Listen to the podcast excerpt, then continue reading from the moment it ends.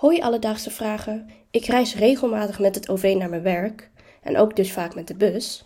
En soms heb je daar gordels en soms dan weer niet. Wat ik mij dus afvroeg was, waarom hoef je niet overal in het OV een gordel om?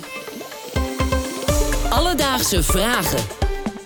NPO Radio 1 BNN Vara podcast. Met Merel Wielaert en Aaron de Jong. Dankjewel Mari uit Roosendaal met een Z voor je vraag. Merel, we gaan het dus over gordels hebben en ik moest daarbij toch een beetje aan een duister onderwerp denken. Maar heb jij ooit een auto-ongeluk gehad? Nee, gelukkig niet. Maar ik, ik heb toch verrassend veel mensen in mijn omgeving wel. Dus het is wel een ding, ja. Ik zelf eh, gelukkig ook niet. Op bewuste leeftijd, ik was twee. Maar goed, eh, niks Ja. aan overhouden gelukkig. Dat zeg jij. Dit vind ik flauw. Eh, door naar de vraag van Mari. Eh, voor een antwoord hierop belde ik met Patrick Rugebrecht. Hij is van de Stichting Wetenschappelijk Onderzoek Verkeersveiligheid.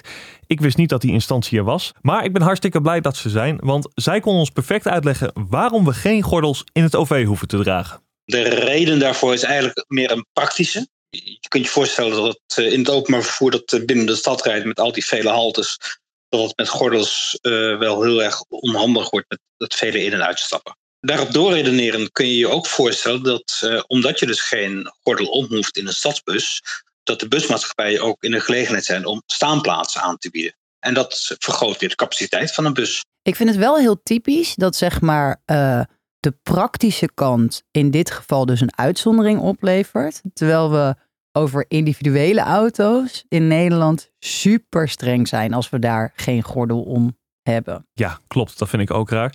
Nou, dan denk ik zelf van, nou, dan moet er ook echt wel bewijs voor zijn. En het ook echt duidelijk zijn dat het niet gevaarlijk is. Dus dat vroeg ik Patrick ook eventjes.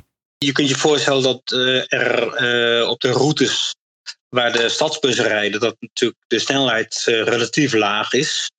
Ja, maximaal 50 km per uur. Een bus is natuurlijk een groot en zwaar eh, vervoermiddel. Dus eh, mocht het een keer misgaan, dan is het vooral de tegenpartij die daar ja, echt de meeste schade aan ondervindt. En die dragen wel gordels, als het goed is. Of fietsers, dat is nog erger als je dan aangereden wordt door een bus. Klopt. Ja.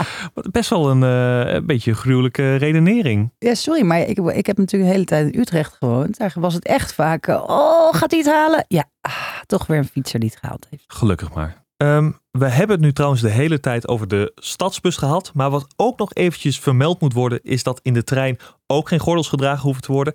En dat heeft ermee te maken dat ja, een trein zelden een ongeluk heeft en daardoor gordels niet als nodig worden gezien. Alledaagse vragen.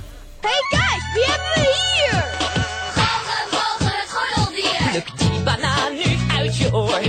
Merel, ken Jij je begon deze? hier gelijk over. Toen deze vraag binnenkwam, dacht jij gelijk, oh, ken je gewoon met gordeldier? Ken jij Goochel met gordeldier niet? Nee, echt nog nooit van gehoord. Ja, dat vind ik echt bizar. Ja, sorry. Generatiekloofje, denk ik. Dit eh, wezen, deze creatie, is de reden dat ik mijn gordel beter om ging doen. Echt waar? Het heeft dus wel gewoon impact gemaakt. Ja, deze campagne van Postbus 51 heeft ook gewoon prijzen gewonnen. Oh ja? Ja, dus wat dacht ik? Ik dacht voor deze aflevering, we hebben het over het gordels. Ik moet iets met Goochel met gordeldier doen. En ik heb echt alles geprobeerd. Ik heb het reclamebureau benaderd die Goochel me heeft bedacht. Ik heb zelfs het ministerie van Infrastructuur en Veiligheid gesproken. Maar niemand kon wat vertellen over deze campagne.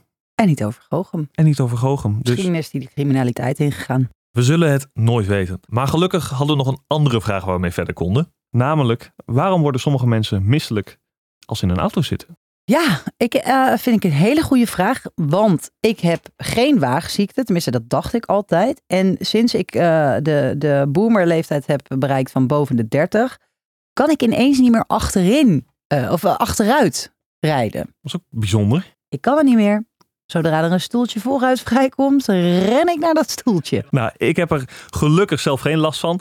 Eh, maar goed, ik was toch wel benieuwd hoe het zat. En daarom sprak ik met dokter Raymond van den Berg. Hij is KNO-arts op het UMC in Maastricht. En hij kon helder uitleggen wat er nou precies gebeurt als mensen wagenziek worden. een van de belangrijkste theorieën is dat bij sommige mensen, meer dan bij anderen, de hersenen het niet leuk vinden om van verschillende zintuigen andere informatie binnen te krijgen. Denk bijvoorbeeld als je in een auto zit en je bent aan het lezen, dan zeggen je ogen, die zien een stilstaand beeld, want die lezen een boek. Dus die zeggen ik beweeg niet. Maar vervolgens voelen andere delen van je lichaam, bijvoorbeeld eh, je evenwichtsorganen, die voelen wel dat je aan het bewegen bent.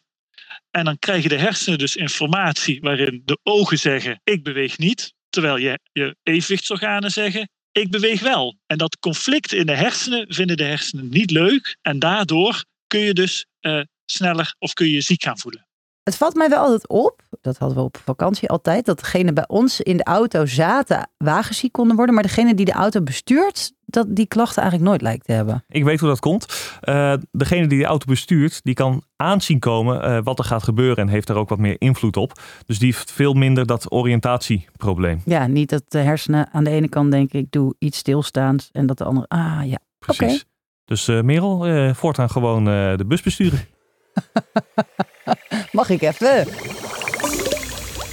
Dus Mari, we hebben voor je uitgezocht waarom je in het OV geen gordel hoeft te dragen. En die situatie is vooral van toepassing bij de stadsbus en de trein. En dat is vooral vanuit praktische overwegingen. Omdat mensen steeds in- en uitstappen, is het niet handig als er steeds gordels omgedaan moeten worden. Ook leidt het tot meer plekken in het voertuig. En mocht je toch botsen, dan is de kans op letsel dusdanig klein dat de overheid het verantwoord vindt om geen gordels te verplichten. En heb jij ook nog een vraag? Stuur ons dan een berichtje op Instagram. Dat kan naar Alledaagse Vragen of stuur een mailtje naar alledaagsvragen.radio1.nl en dan zoeken we het voor je uit. Alledaagse vragen. NPO Radio 1. BNN Vara podcast.